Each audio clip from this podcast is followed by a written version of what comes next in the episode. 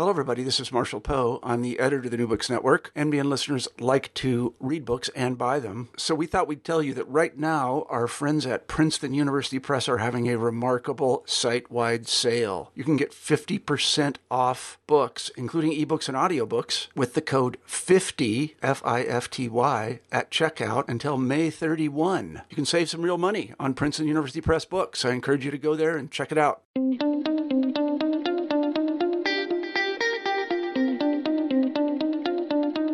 Today on New Books in Secularism, I have an entertaining, enlightening, and humorous graphic narrative that tells the exciting story of the 17th century thinkers who challenged authority and contemporary thinking, sometimes risking excommunication, prison, and even death to lay the foundations of modern philosophy and science and help usher in a new world. This unique book by dynamic father son duo Steve and Ben Nadler is titled Heretics The Wondrous and Dangerous Beginnings of Modern Philosophy. It follows the lives and writings of contentious and controversial philosophers from Galileo and Descartes to Spinoza, Locke, Leibniz, and Newton. Crisscrossing Europe as it follows them in their travels and exiles, the narrative describes their meetings and clashes with each other, their confrontations with religious and royal authority, and recounts key moments in the history of modern philosophy. Steven Nadler is the William H. Hay II Professor of Philosophy and the Evjue Bascom Philosopher in Humanities at the University of Wisconsin Madison, specializing in 17th century philosophy. His books include Spinoza, A Life, which won the Koret Jewish Book Award, and Rembrandt's Jews, which was a finalist for the Pulitzer Prize. His son Ben Nadler is an illustrator and a graduate of the Rhode Island School of Design. They join me today to talk about their collaboration. Hello, everybody, and welcome back to New Books in Secularism. My name's Carrie Lynn Evans, and I'm joined today by co authors Steven and Ben Nadler to talk about their new book, Heretics The Wondrous and Dangerous Beginnings of Modern Philosophy. Gentlemen, thank you so much for joining us. Thanks for having us. Thank us. you. So, this is a slightly different book than what we usually cover on this channel. It's essentially a graphic novel that tells the story of some of the major names in philosophy and their ideas as they grapple with understanding the nature of their reality, dating to the 17th century here. Uh, so, you guys deal with some very complex ideas in the book, so I'll leave it at that simple description for now, and we can get to the meat of the ideas as we work our way through. Uh, we usually start by asking you to tell us a little bit about yourselves and how each of you came to work in your field. Um, so this is Steven, and I'm a uh, professor of philosophy at the University of Wisconsin Madison, where I've been teaching since 1988. And um, my scholarship has always been in philosophy of the 17th century. Um, and you go through the process of writing your academic uh, academic books, academic articles, uh, and then at a certain point, you want to do something that will reach a broader audience. Uh, and meanwhile, Ben had gone to art school, and after graduation, we thought it would be fun to do a project that combined both uh, my own work and his skills. And so um, we proposed to my publisher, um, who wanted uh, a kind of history of philosophy in the 17th century. Well, we said, well, how about a graphic history of philosophy in the 17th century? And much to our surprise and pleasure, um, he said, Yes, great idea, go for it. Fantastic. Ben, Yeah, what about you? I went to school, uh, Rhode Island School of Design, to study illustration. Um, I wanted to do, I think, children's book illustration, and and Dad approached me with the project pretty much pretty soon after I graduated. Um, you know, it was my first real project after self-publishing some work and trying to break into the industry a little bit. This is my graduation gift to you. Yeah, thank you. That's wonderful. Uh, so let's start by describing what we have here. Uh, give us the elevator pitch and tell us how you ended up deciding to work together on this project. All right, so everybody knows about the 17th century. You have Galileo, Descartes through Newton.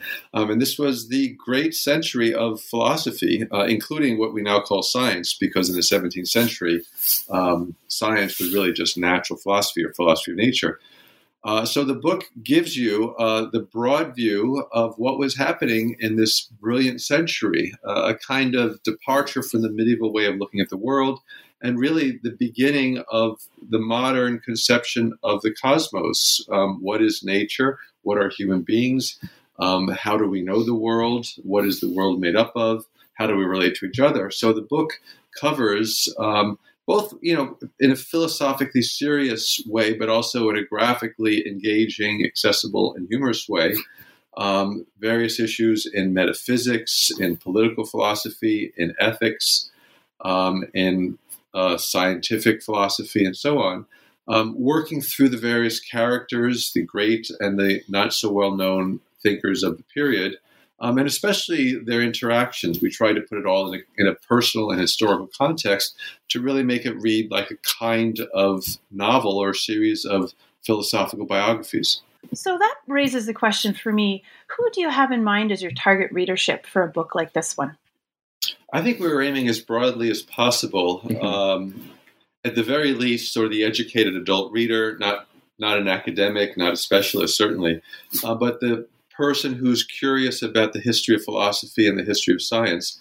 Uh, but then, as we're working through the book, we realized that we could think even more broadly than that, that this would be a book that would be of interest um, not just to college students who are taking courses in modern philosophy, although hopefully they'll also be reading the philosophers, but also high school students um, and, um, you know, teens who really have some kind of um, burgeoning interest in the history of philosophy. Because the the graphics encourage the the layperson to pick up a book maybe they wouldn't otherwise. That's you know has the word philosophy in the title that may be a little bit daunting.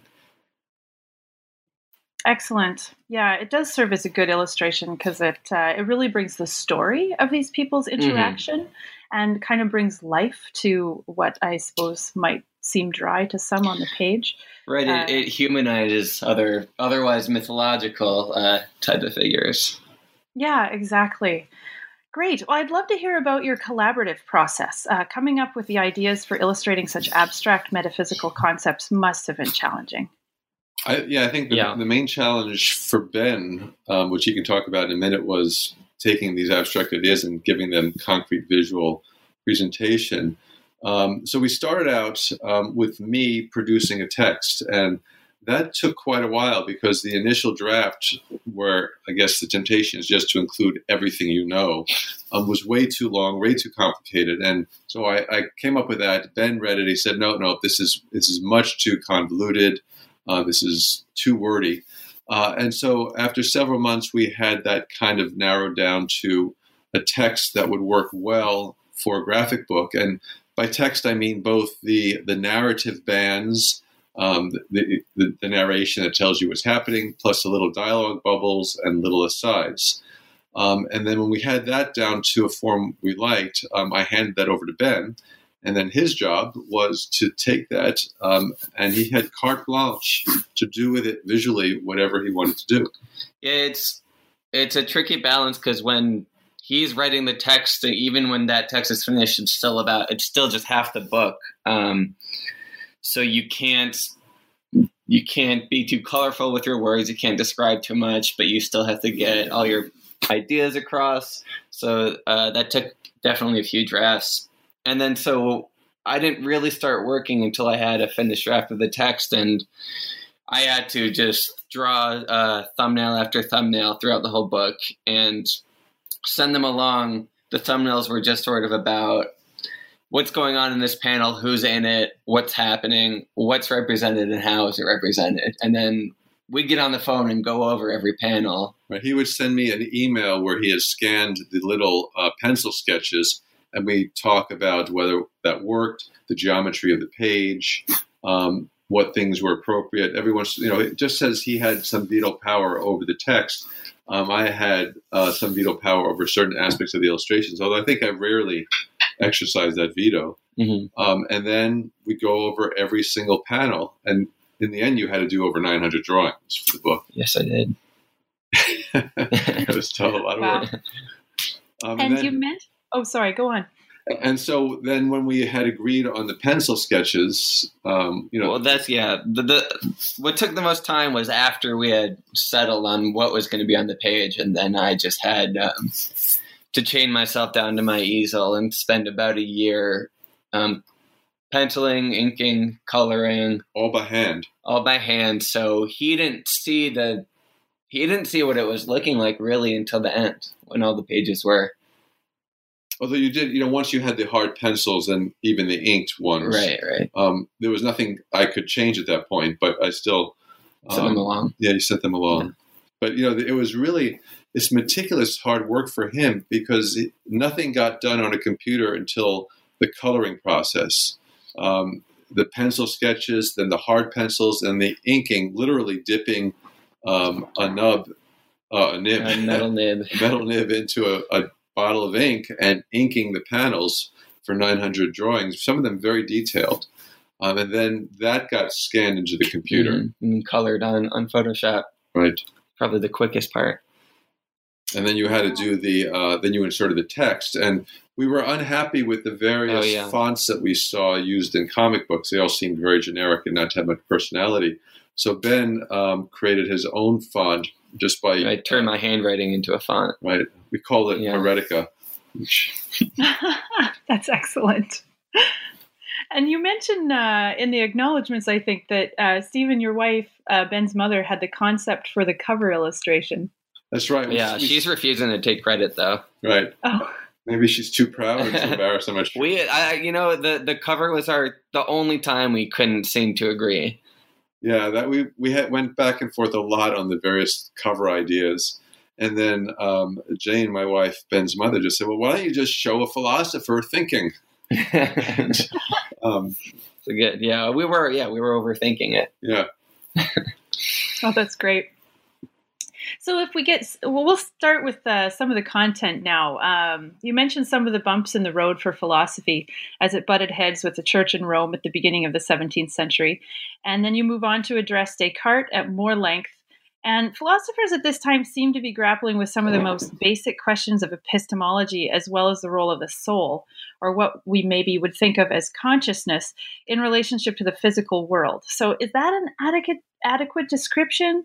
Uh, go ahead and tell us about that. yeah. So, and in terms of the struggles of these philosophers with the authorities, um, I don't think it should be overstated too much because it's not the, the old mythological picture of science versus religion or the church versus these secular thinkers doesn't really capture what was going on. The church was very supportive of science and philosophical investigation. They just set very stringent limits as to what would be acceptable, especially when philosophers um, cross what the church authorities saw as the line, the dogmatic line.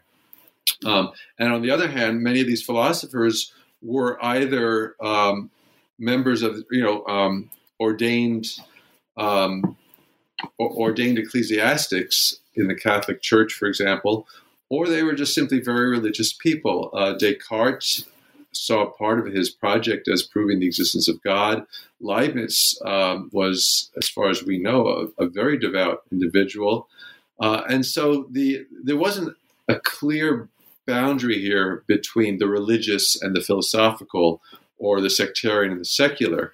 But it was kind of a, a, a- lot of navigating uh, these boundaries, a lot of uh, compromises, a, a lot of paying fealty to uh, ecclesiastic authorities. Um, but for the most part, what happened in the 17th century was a departure from the old ways of looking at human ways of knowing, at human relationships to the world, at God's relationship to the world, um, and especially a kind of autonomy of nature. Even when God, for some of these 17th century thinkers, was deeply involved in the natural world, um, the overall scientific project was to eliminate all sorts of mystical and spiritual powers from nature and see the operations of natural bodies as kind of machines functioning the way in which clocks work. And almost all of these philosophers bought into that general picture, although some also wanted to have God more intimately involved in the workings of nature than others. Right. So, where does Descartes' philosophy come in here? Um, Descartes, um, you know, he's often singled out as the father of modern philosophy, and I think that's a little unfair, um, both to the way in which he related to previous philosophers, because nobody in the history of philosophy really starts out completely new. You you you have to pay your respects to what came before, and and much of what Descartes says is uh, in a kind of continuity with late medieval Aristotelian scholastic philosophy. Uh, at the same time, he asks he asks questions that if they had even if they had been asked before, he he found new ways of going about answering them, and so perhaps not the father of modern philosophy. I think Descartes played an extremely important role in instigating a, a new ways of doing philosophy, and much of the 17th century uh, especially the philosophers we look at in this book, um, much of 17th century philosophy had to deal with Descartes' thought in some way or another, either by finding ways to continue it and fix it and modify it and develop it, or uh, in opposition to Descartes' philosophy. So he really set the he set the tone and set the dialogue, set the terms of debate um, in many respects for 17th century philosophy. So, Ben, tell us about uh, illustrating this section. Um, well, I, you know, I was learning as I was working because I'm no philosophy expert, and so a lot of I, I did what... send him a copy of Bertrand Russell's History of Philosophy, but I don't think you read it, did you? a lot of context, a lot of context I was getting was from looking up all the re- collecting references, um, image references for the places that Descartes lived and and the the tools he used and the books that he read um, and I think it maybe played a big part into creating a book for someone who's not so familiar because I had to, because I had to uh, myself learn about what I was illustrating, it made it a little bit easier to illustrate for someone who is learning. Um, so I, I, think that played a big part. I had to collect a lot of art books, look at a lot of paintings, um, a, maybe the hardest to find reference for was all of the all of the props they use. Um, you, you, know, especially in the Spinoza chapter, the, the tools he was using. Descartes' ideas weren't particularly difficult. I mean, once we sort of nailed down the idea of body and soul, you, you know, representing the soul with this wavy blue translucent copy of the body. Um, that was one of your cha- the challenges of how you know how are you going to illustrate the soul? Because one of the central features of Descartes' right. philosophy is this radical distinction between the body and the soul. So if if the human if if bodies, including the human body, are just matter, extended matter, um, with no spiritual powers. Um, and the soul, on the other hand, is a purely immaterial um, spiritual substance. Once you've separated these and you've removed the soul from matter, mm-hmm. then nature can function like but, a, a, mechanical. But they still have to interact. But they still have to interact, and you have to find a way of illustrating. And this was, I think, a big challenge for you. What does a soul look like? because right. it's not a bodily thing, so it doesn't literally look like anything. But you had to give it concrete visualization. Right.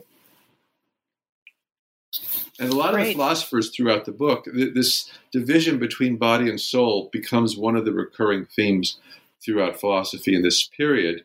Um, has Descartes, in fact, so radically separated body and soul that he makes it impossible for them to interact? Or how can they even be united in a human being? Mm-hmm. And so a lot of the philosophers um, and a lot of the um, illustrations try to picture the ways in which different philosophers saw the relationship between the body and the soul. And this is a very nice example right. of the way in which Descartes set the terms of debate for the rest of the century. Because even if there's one concept, it's that concept seen through the eyes of different people. Yeah, so one person's soul, one philosopher's vision of what the soul is like would be different from what mm-hmm. another philosopher's vision of what the soul is supposed to be like. Yeah, it's fascinating. Uh, that's why um, that's why I suggested it. To me, it seems like maybe the soul as they envision it is what we would call consciousness. I realize that they mm-hmm. had a religious uh, dimension, of course, to the soul, but um, as I was trying to come to terms with with the ideas that they were even thinking about, it seemed to me like this was it was consciousness really that they were struggling to try to to grapple with and but because I was looking at it through a modern lens with my understanding of biology being what it was, um, I was just seeing it in those terms. Mm, right. With although with the difference that today, when we think of consciousness, um, we we don't think of it as an ontological item. We think of it as an as a process or as an experience. So, if you were to ask me, um, "What's my consciousness?" I would be I wouldn't be thinking of a thing. I'd be thinking of a kind of process, and then trying to figure out what part of the body um, that process is located in. But for these early modern thinkers, um, the soul was a thing. It was a substance, um, and it was the place where consciousness uh, occurred, or it was the the subject of consciousness. But for Descartes, for example, in the Meditations, um, the first thing he really discovers for certain is that he is a thinking thing. He is a soul. Uh, and then the question is, well, is there also a body? But first he looks at the soul and says, well, here are the various things that the soul does. And what he does is gives you a rundown of the various types of conscious experiences. Whereas today, um, you know, if you do think of consciousness as something distinct from the brain and its processes, you tend not to think of it as a thing or substance, but as just what it is that I mean, it's even hard to put into words. And a lot of philosophers today, they call themselves the new Mysterians, uh, believe that um, on the one hand, it's wrong to think that everything is just matter, but on the other hand, um, it's wrong to think that consciousness is some kind of soul like substance. And so there's this sort of gray area where it's really hard to describe what consciousness is. It sort of evaporates as you try to grasp it. Huh. That's why the comic book. That's why you need a comic book, right? right, right. Excellent. You have to go out and buy Heretics. All right. Um, so let's let's move on next to uh, Thomas Hobbes. You briefly cover mm. his theories about materialism, as kind of similar to what we're talking about here. Um, and he also got into um, governance as well, and he promoted the idea of an absolute monarchy. So maybe tell us a little bit about that. Mm. Yeah, so um, Hobbes is mostly known now for his political philosophy, um, and you know there's still a great deal of discussion of how we should think about Hobbes. Is he somebody who saw absolute monarchy as the the um, the best form of government, or was he open to uh, a democratic uh, sort of democratic form of organization? But really, what mattered for Hobbes was that there should be a single sovereign, whether the sovereign is a monarch or democratic body, uh, there should be a single sovereign who has absolute power. Um, and what really worried Hobbes was any kind of division of loyalty within a polity. So um, you can't, he, he couldn't abide the notion of having a political sovereign, but who had to share authority and power with, let's say, religious authorities. Um, the sovereign also had complete control over religion in the state um, because what he feared most was any kind of return to what he, he called a state of nature, where there is no central authority. And essentially, it's, as he says, it's a, a state of everybody for themselves, war against all. Um, and in such a condition, he says, life is nasty, brutish, and short. And so, the purpose of the state, of, of people coming together and through a covenant, authorizing a sovereign to have full authority and power, um, this is the way to preserve life uh, and liberty. Mm. And I think that's that sort of part of the book was relatively easy uh, for an illustrator to capture. Yeah, a little bit more concrete in his ideas and not so ethereal.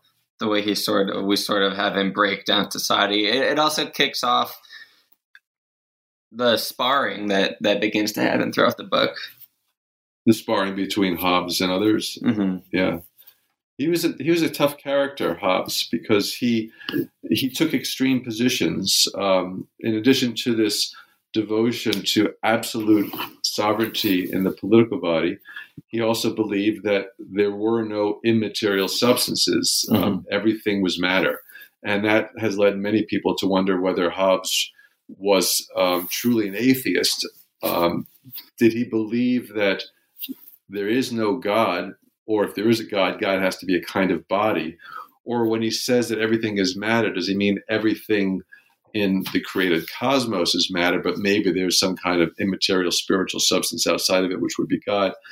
Um, I, I, my position seems, I think, is that Hobbes probably was an atheist, uh, all there is is matter, and even the human being, um, our conscious experiences are just motions in the body for Hobbes. It's funny. I remember asking you throughout the book whether how far did their belief in God take them through their argument, and whether there were any true atheists. Yeah, I think. But it seems like he gets the closest. He gets the closest. I, I think Spinoza too is an atheist, mm-hmm. but he's a little more difficult to read on that. Were they using the word atheism? No. Um, the only people who used the word atheism were their critics who accused them of being atheists. Mm. But the word atheist is a very vague notion in the 17th century. It just means somebody whose views on God and religion uh, are different from yours. I mean, they used the word atheist the way the word communist was used in the 1950s and 60s in this country. Um, you used it to um, denigrate your opponents. But it, you know, for example, when Spinoza was asked or was accused of being an atheist, he denied it, but his denials were very cagey. He would say, "Well, I'm not an atheist because look at the kind of life I lead." And so, what he meant by not being an atheist was, "I lead a moral life." Or on another occasion, when accused of being an atheist, he says, um, "How can I be an atheist? Because I believe in the true religion." But what he meant by true religion was just treating other human beings with justice and charity. So, you know, the, the term atheism is very vague um, and it's just thrown around as a, as a negative epithet.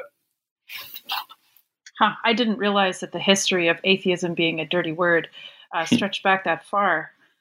Oh yeah, it was um, it was the dirtiest. That's fascinating. You mentioned Spinoza. I want to turn to him next because that's the next section of your book here, um, or the large focus, the next large focus. Um, and you already mentioned that he's more extreme um, than anyone who'd come before him. So let's elaborate on that. Where does he fit in next? Spinoza was sort of the great radical philosopher of the period. I mean, even Hobbes who went pretty far in his materialism and his views on absolute sovereignty. When he read Spinoza, his, he, his response is essentially, oh my gosh, I, even I wouldn't go that far. Uh, Spinoza, I, I think, is of all the philosophers in the book, the most progressive and the most modern. Um, we, we say Descartes was a modern philosopher and all these guys are modern philosophers, but they weren't modern in the sense in which Spinoza was modern. Um, for Spinoza, all there is is nature, and human beings are as much a part of nature as anything else. We are subject to its deterministic laws. There's no such thing as miracles. There's no supernatural being. There's no transcendental deity. There's no divine providence. Uh, human beings don't have free will. Uh, he also um, went so far as, and probably the first to really argue for this in a systematic way, he said, Look, the Bible is just a work of human literature. It was compiled by many authors over many generations, put together under various political and historical circumstances. The book we have now has been transcribed over by many, many centuries. Um, and it's just a collection of human writings and should be read like a collection of human writings, like a novel. And it's not necessarily a source of truth, not truths about nature, not truths about the universe, not truths about God. Um, if it's if it contains any truths, it's just a, a, very good source of moral edification. The stories of the Bible, um, when read properly, give us good moral lessons. He also said that most of the organized religions, the the, uh, Judaism, Christianity are simply organized superstitions, and all their ceremonies contribute nothing to true piety. Uh, and finally, uh, his his grand project was to um, prevent religious and ecclesiastic authorities from meddling in the private and civic lives of individuals. That there's no place for this. That people should be free to think whatever they want, believe whatever they, whatever they want, and to say whatever they want. And so, if you really want to look for the origins of, of modern ways of thinking about nature and about human beings and about the state, um, I think Spinoza's your guy. Yeah, a lot of good good ideas. He did, and you know, so Ben. He, he, yeah. Oh, sorry. Go on. I was going to say, you know, uh, Spinoza's a hero to a lot of people, partly because of the, the, difficulty, the kind of mystery of his philosophy, but also he was a rebel. He was excommunicated from the Amsterdam Jewish community as a young man, and everybody loves a rebel. I like a rebel. Do you like a rebel, Ben? I like a rebel, sure. so Ben, uh, tell us a little bit about illustrating this section. You mentioned earlier that um, uh, you did a lot of research in regards to his tools. Oh, well, I guess I was specifically referencing. Well, first of all, there's a lot of pressure to illustrate Spinoza when you're illustrating it for a, a Spinoza scholar. Um, you, you want to keep your dad happy. There's not a lot of wiggle room, but there's. Oh, I know that we were balancing some biography in there too. We didn't just want to portray his ideas.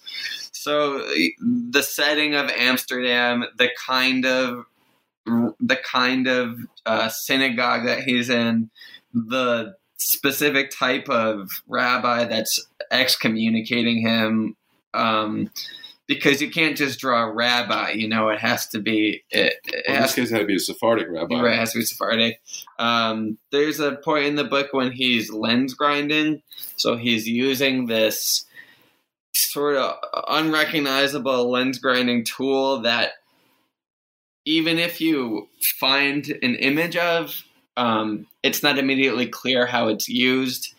So you either have to guess by looking at it or try and find some old YouTube tutorials about how one would go about using a 17th century lens grinding tool. So we guessed.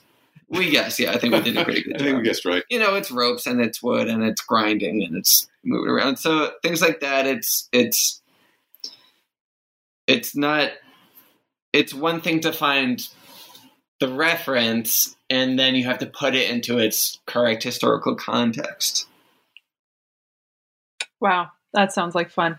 but I mean, Spinoza covered so much ground in this book. It, it was this. I, am not just saying this to suck up to my dad, but it probably was the most fun chapter to illustrate.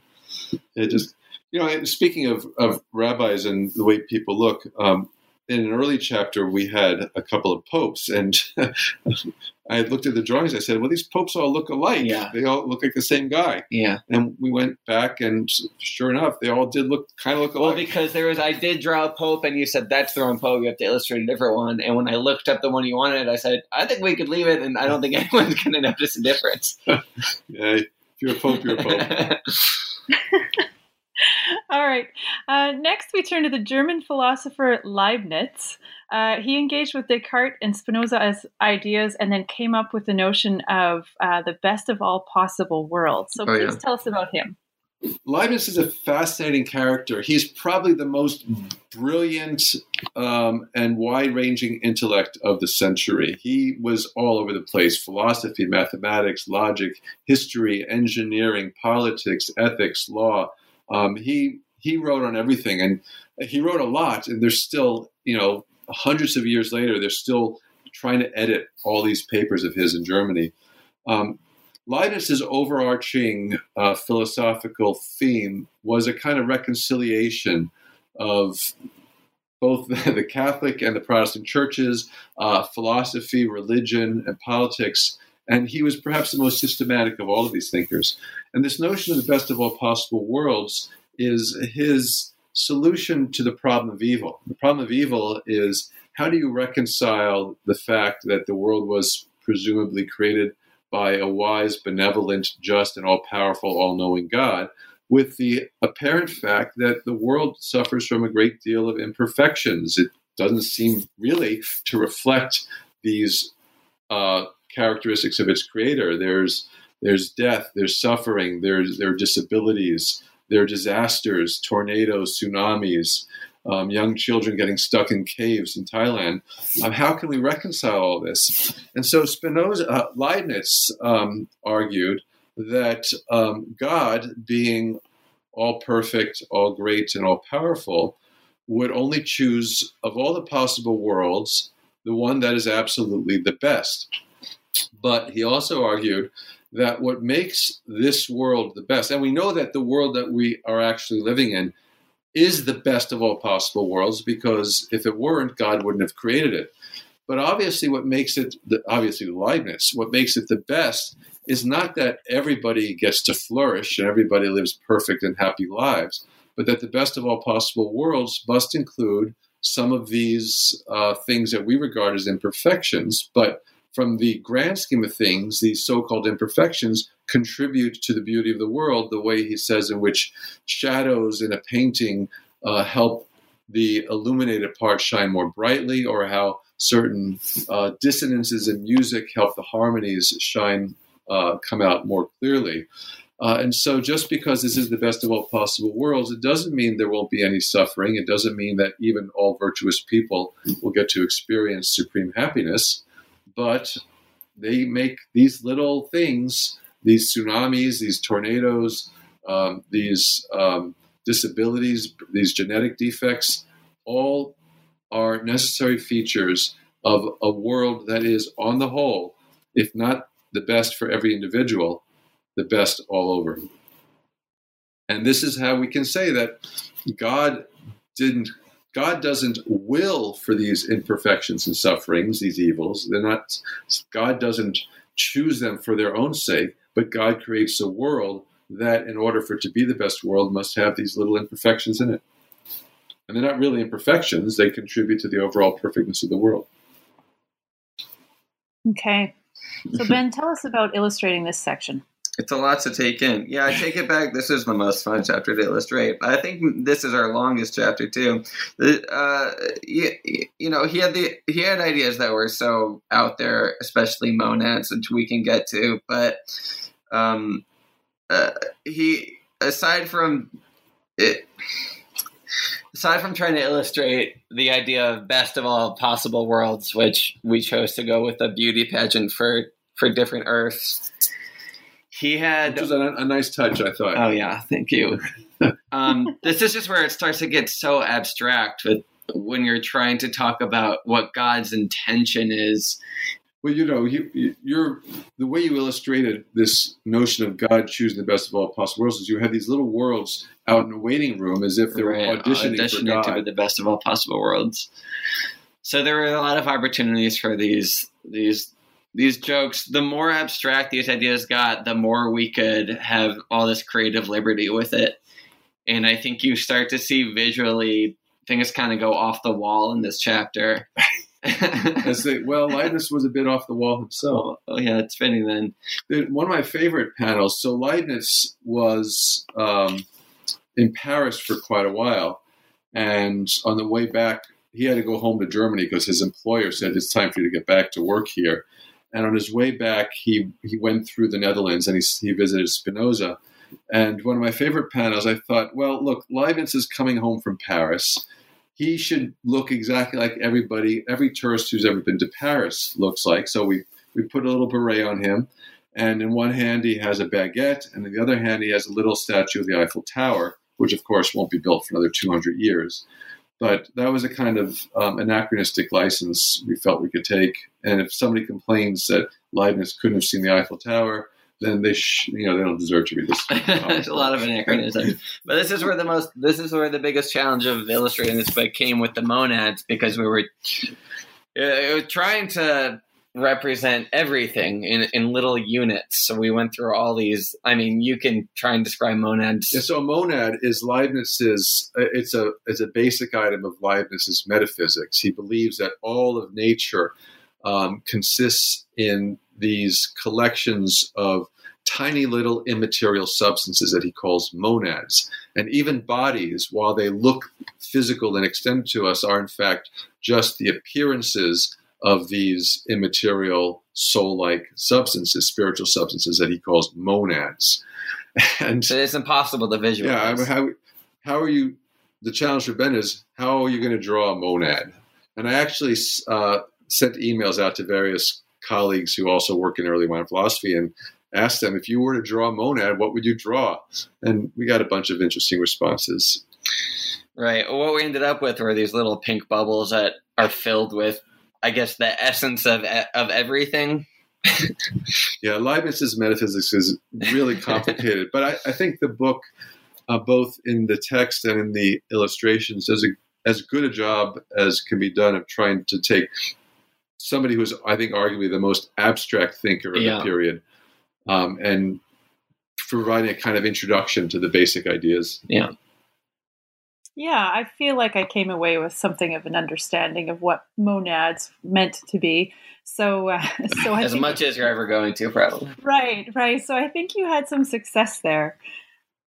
Um, the next section uh, takes us through the middle of the 17th century, and you kind of cover um, a few scholars because uh, various scholars and thinkers continued to grapple with these ideas the intersection of the soul with matter.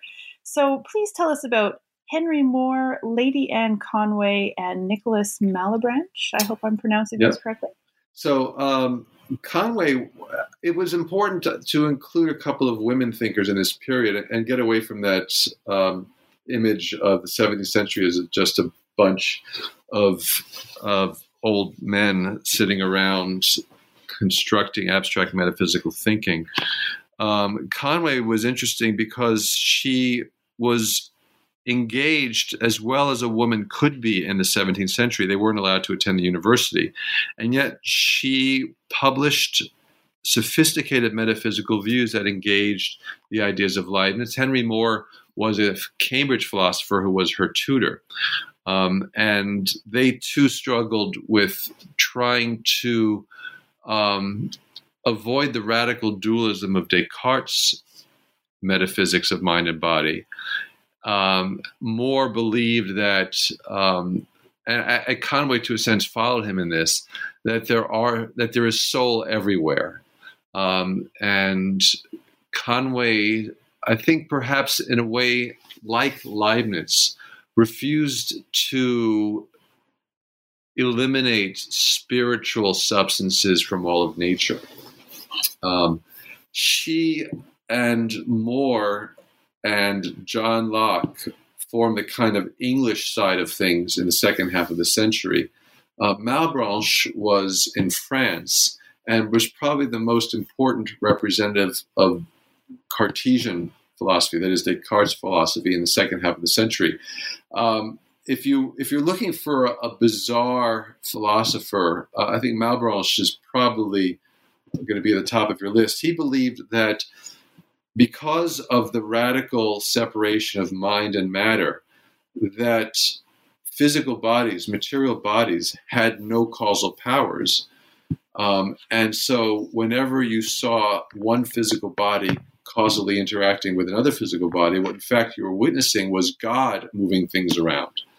And he also believed that human minds uh, in the shadow of divine omnipotence, even human minds didn't have real causal powers. So when a human being moves his or her arm, um, really what's happening is that you are having a thought, but God is making the arm move. This is, I mean, it sounds like a crazy idea, but in, in light of the metaphysics of mind and body that Malebranche accepted and inherited from Descartes, it makes perfect sense. You have, if you're really going to eliminate spiritual active powers from nature, you have to have an account in your physics of dynamic force. Where is the motive or causal power coming from if bodies are just extension, just three dimensional space? And so Malebranche said, well, it must be God who's moving things around. Leibniz, by contrast, and I think this is the same thing that motivated Conway, um, Leibniz believed that no, you had to have these powers in bodies. Bodies had to be real causes of other natural phenomena. Uh, and so bodies had to have soul like uh, aspects to them.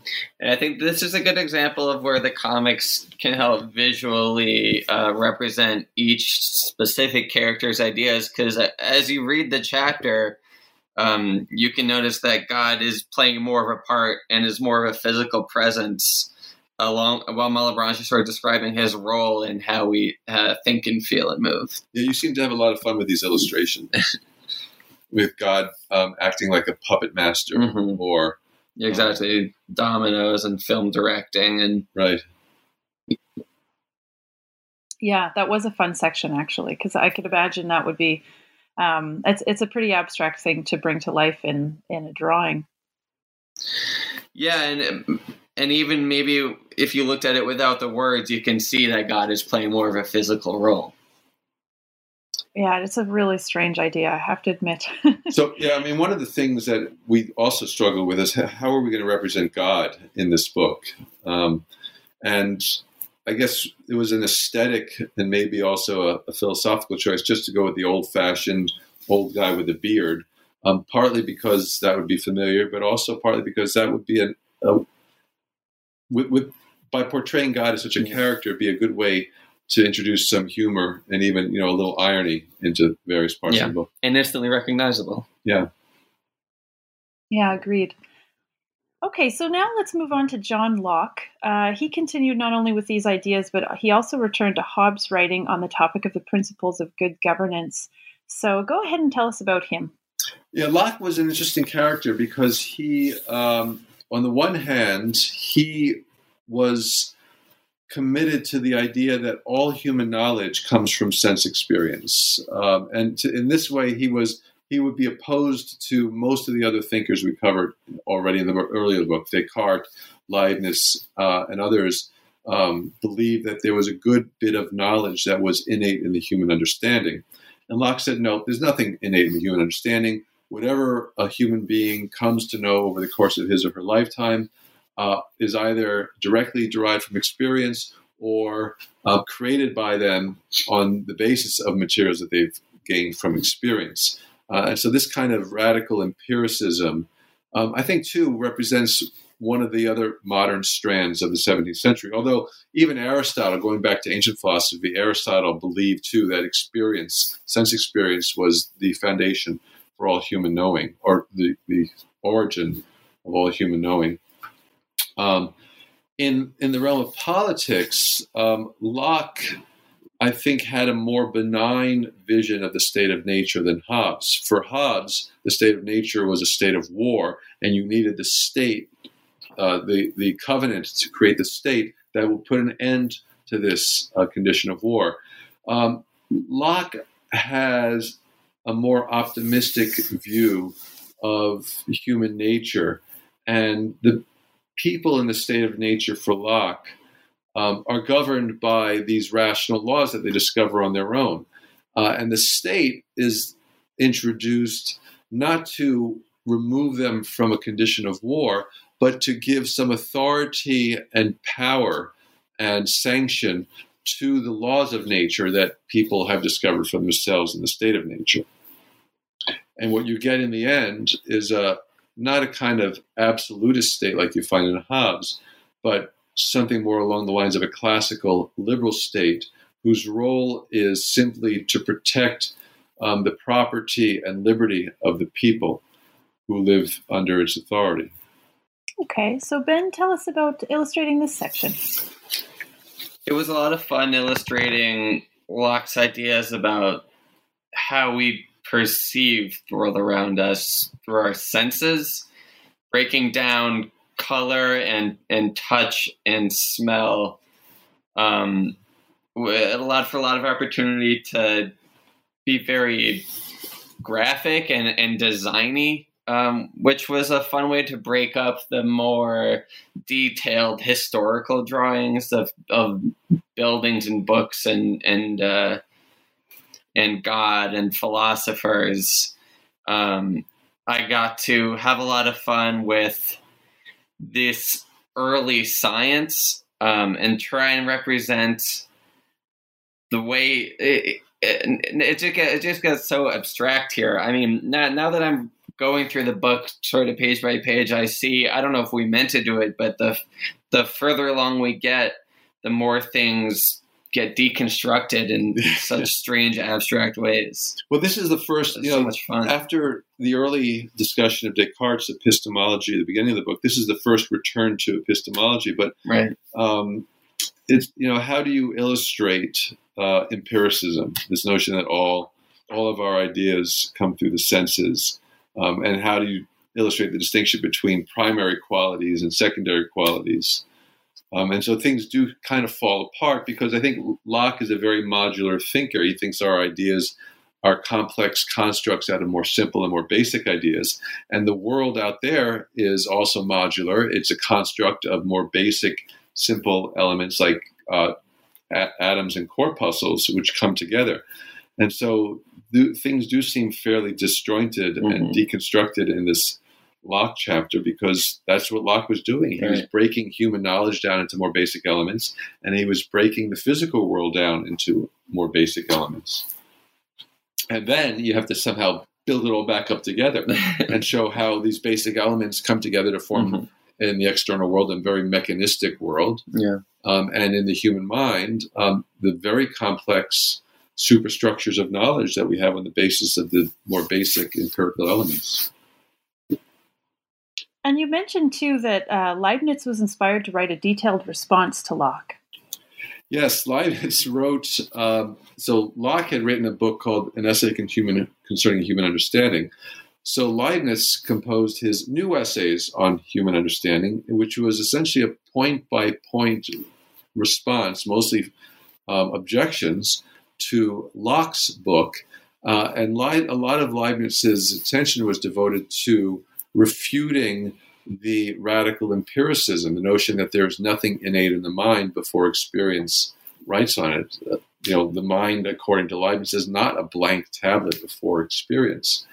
And he brought up very interesting examples of, of certain things that human beings know that couldn't possibly be explained if all of our knowledge came from experience. So, for example, how do we know necessary truths, truths of mathematics and truths of logic? Um, especially because a necessary truth is a truth that um, holds independent of what may happen to be the case in the world. Whereas all experience can tell you can tell you is what happens to be the case in the world, and those are very contingent things. So, it, experience tells me that there's now a laptop computer on this desk, and that's just a contingent matter of fact. There might not have been a laptop computer on this desk. Uh, on the other hand, I know that 1 plus 1 equals 2 doesn't just so happen to be the case now that 1 plus 1 equals 2, but 1 plus 1 necessarily equals 2. And so, how, how can I have knowledge of necessary truths if all of my knowledge came from experience? And that's kind of Leibniz's um, critique of Locke's radical empiricism. The trouble is that Locke um, died before Leibniz finished his book and Leibniz felt it wouldn't be fair to publish this book um, when Locke couldn't respond, so it remained unpublished in his lifetime. Hmm. There was an element of fairness even in these philosophical debates. They were still gentlemen. Yes, it's, it's very gentlemanly. Yes. All right, so next we turn to mathematical heavyweight Isaac Newton. Uh, he describes the material words in terms uh, closer, I think, to what we now recognize as physics, and refuses to make metaphysical speculations like those before him. So tell us about him. Yeah, Leibniz's goal was not to speculate about uh, grand metaphysical causes, um, although he would often end up speculating on those things, but rather just to discover the mathematical laws that capture the basic phenomena of nature, like gravitation, uh, the forces of attraction and repulsion. Um, why do things, why do bodies, um, you know, just take the most obvious famous case, why do bodies fall to the ground? Um, and what's relationship between the forces, the attractive forces that make an apple fall from a tree, and the attractive forces that keep the moon in um, revolution around the Earth and the Earth in revolution around the sun.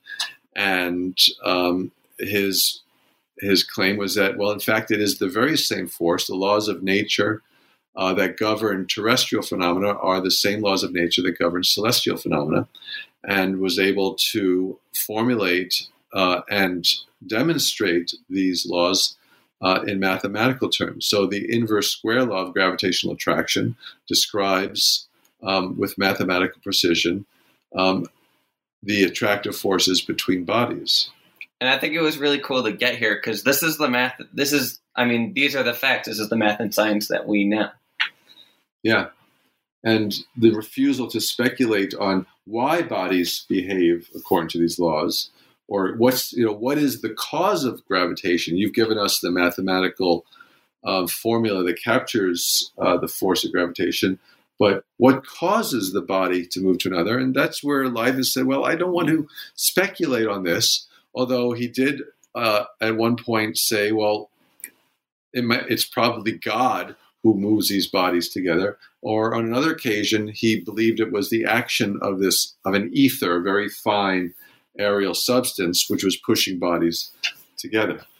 Uh, but for the most part, in what he would consider his scientific papers, as opposed to um, uh, scholia or um, letters, um, he was concerned only to provide the mathematical formulations of these laws and not the metaphysical bases. And you know, he saw himself eh, by doing so. He saw himself as offering um, a new paradigm for science than Descartes. Descartes was a, was a uh, extremely sophisticated mathematician, but definitely not Newton's class. And the difference is that Newton, by the time he came along in the second half of the 17th century, um, had uh, formulated the calculus, which allowed him to actually engage in much more sophisticated mathematics. Descartes spoke about how the laws of nature have a kind of mathematical certainty and rigor uh, and necessity, but never really gave us um, much anything more than fairly basic formulations of the laws that govern the collisions of bodies. Whereas uh, Leibniz, who corrected Descartes on the mathematics of these laws, and Newton went much further in that direction. Okay, so Ben, tell us about illustrating this part. This, I think this this part felt almost like a new job because it was the first time in the project I was illustrating concepts I was oh, actually familiar with and made a little bit more sense to me the first time around. And it was really exciting to to put everything in the context to watch the philosophers interact with someone that I knew a little bit more about. Um, it's it's it also looks different to me because it's later in the book. Um, I spent about a year and a half illustrating this, and as I look at these new the the later panels with Newton and the later drawings of Descartes, who started out with, um, it looks different to me visually. Like I've been drawing these characters for a long time, and and I know them in a way that I didn't before. I redrew the first chapter of the book because by the time I had gone through the whole thing, I couldn't even recognize the pages I had started with.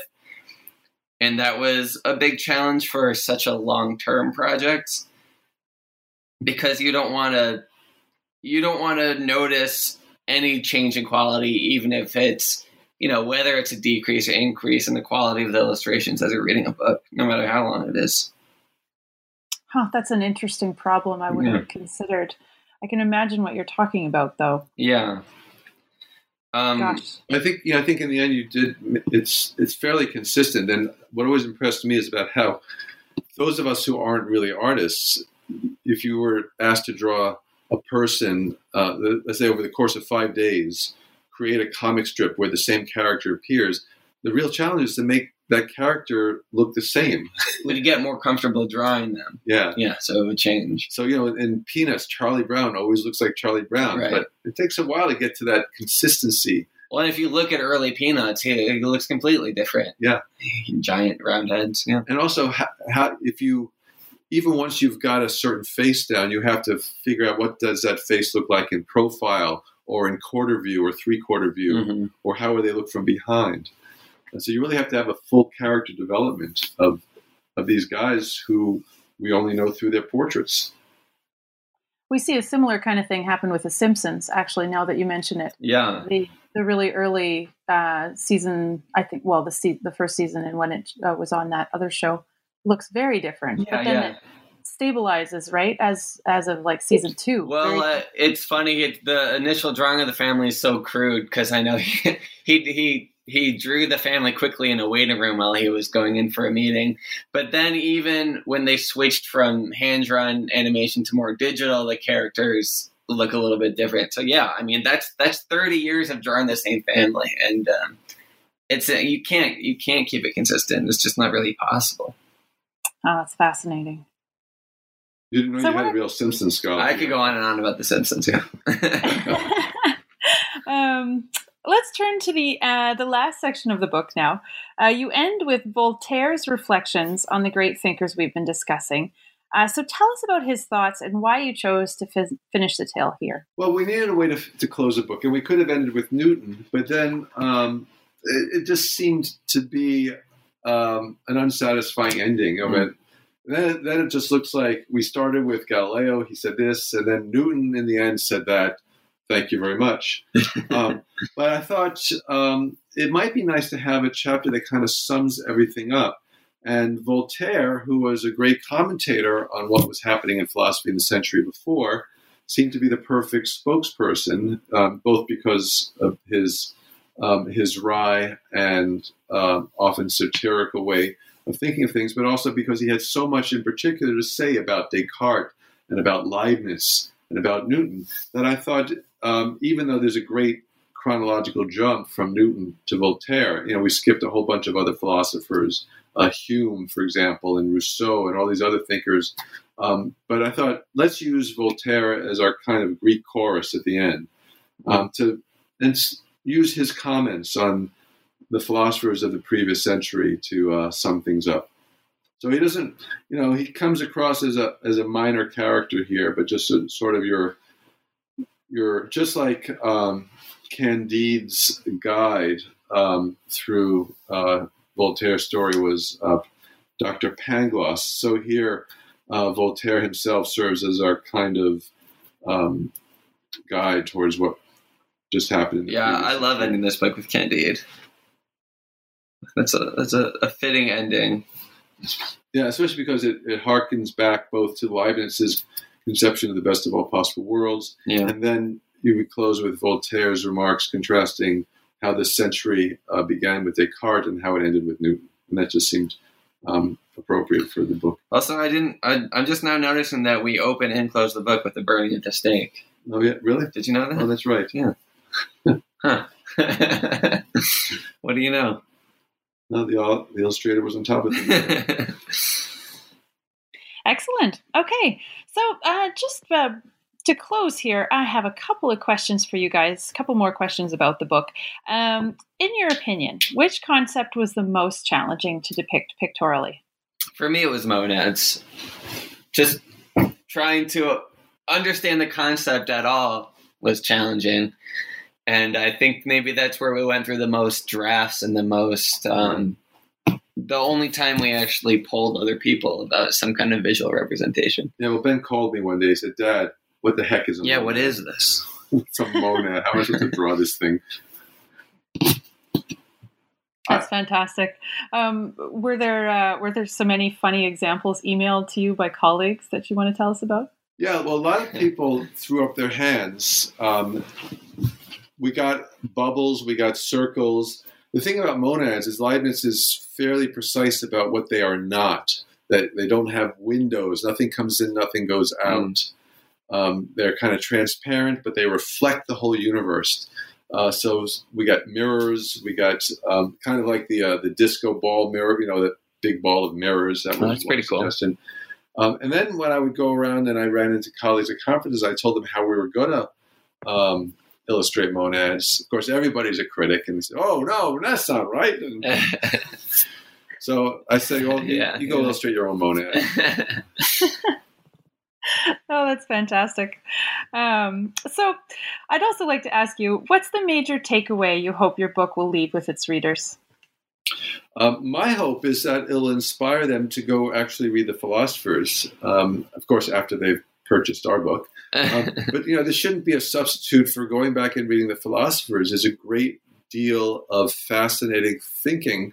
Um, in some cases, more accessible than others, but it's worth the trouble. I mean, this is the 17th century. Really was where the the modern conception of of nature, of politics, and of human nature uh, has its origins. And I especially think that these days, where um, maybe not in your country, but in our country, the so-called intellectual elites are being disparaged.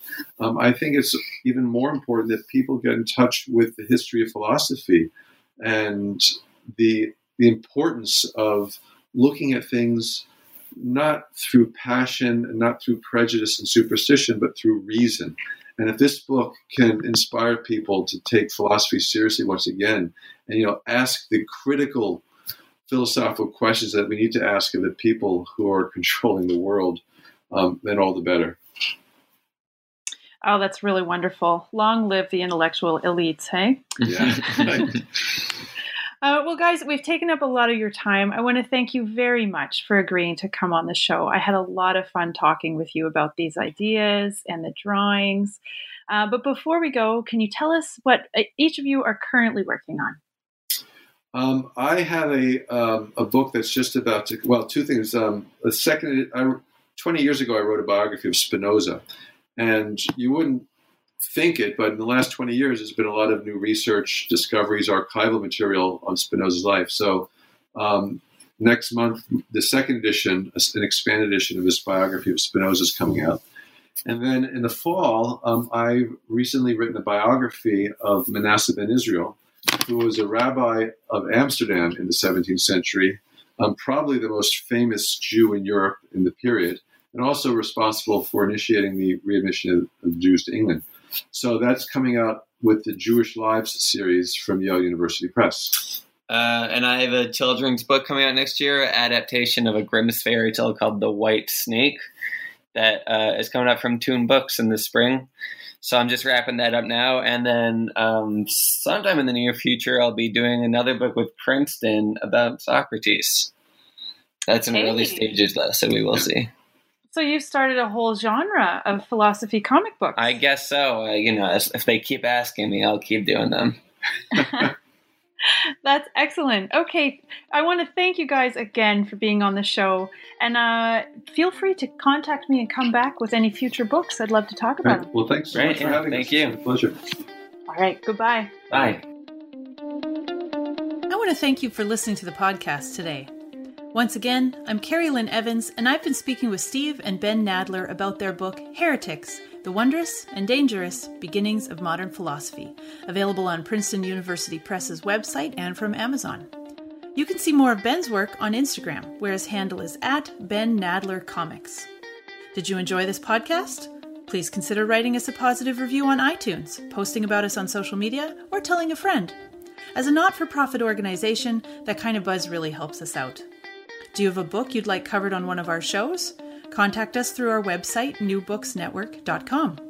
I'm also looking for a co host for this show. If you think you might be interested, send me a message on Twitter. You can find me at Carrie Lynnland, that's at C A R R I E L Y N N L A N D. Also, be sure to like the New Books and Secularism channel on Facebook and Twitter, where you'll see every time we post a new interview. Let me know what you thought of the book. I'd love to hear it. Goodbye until my next conversation about new books and secularism. Thank you.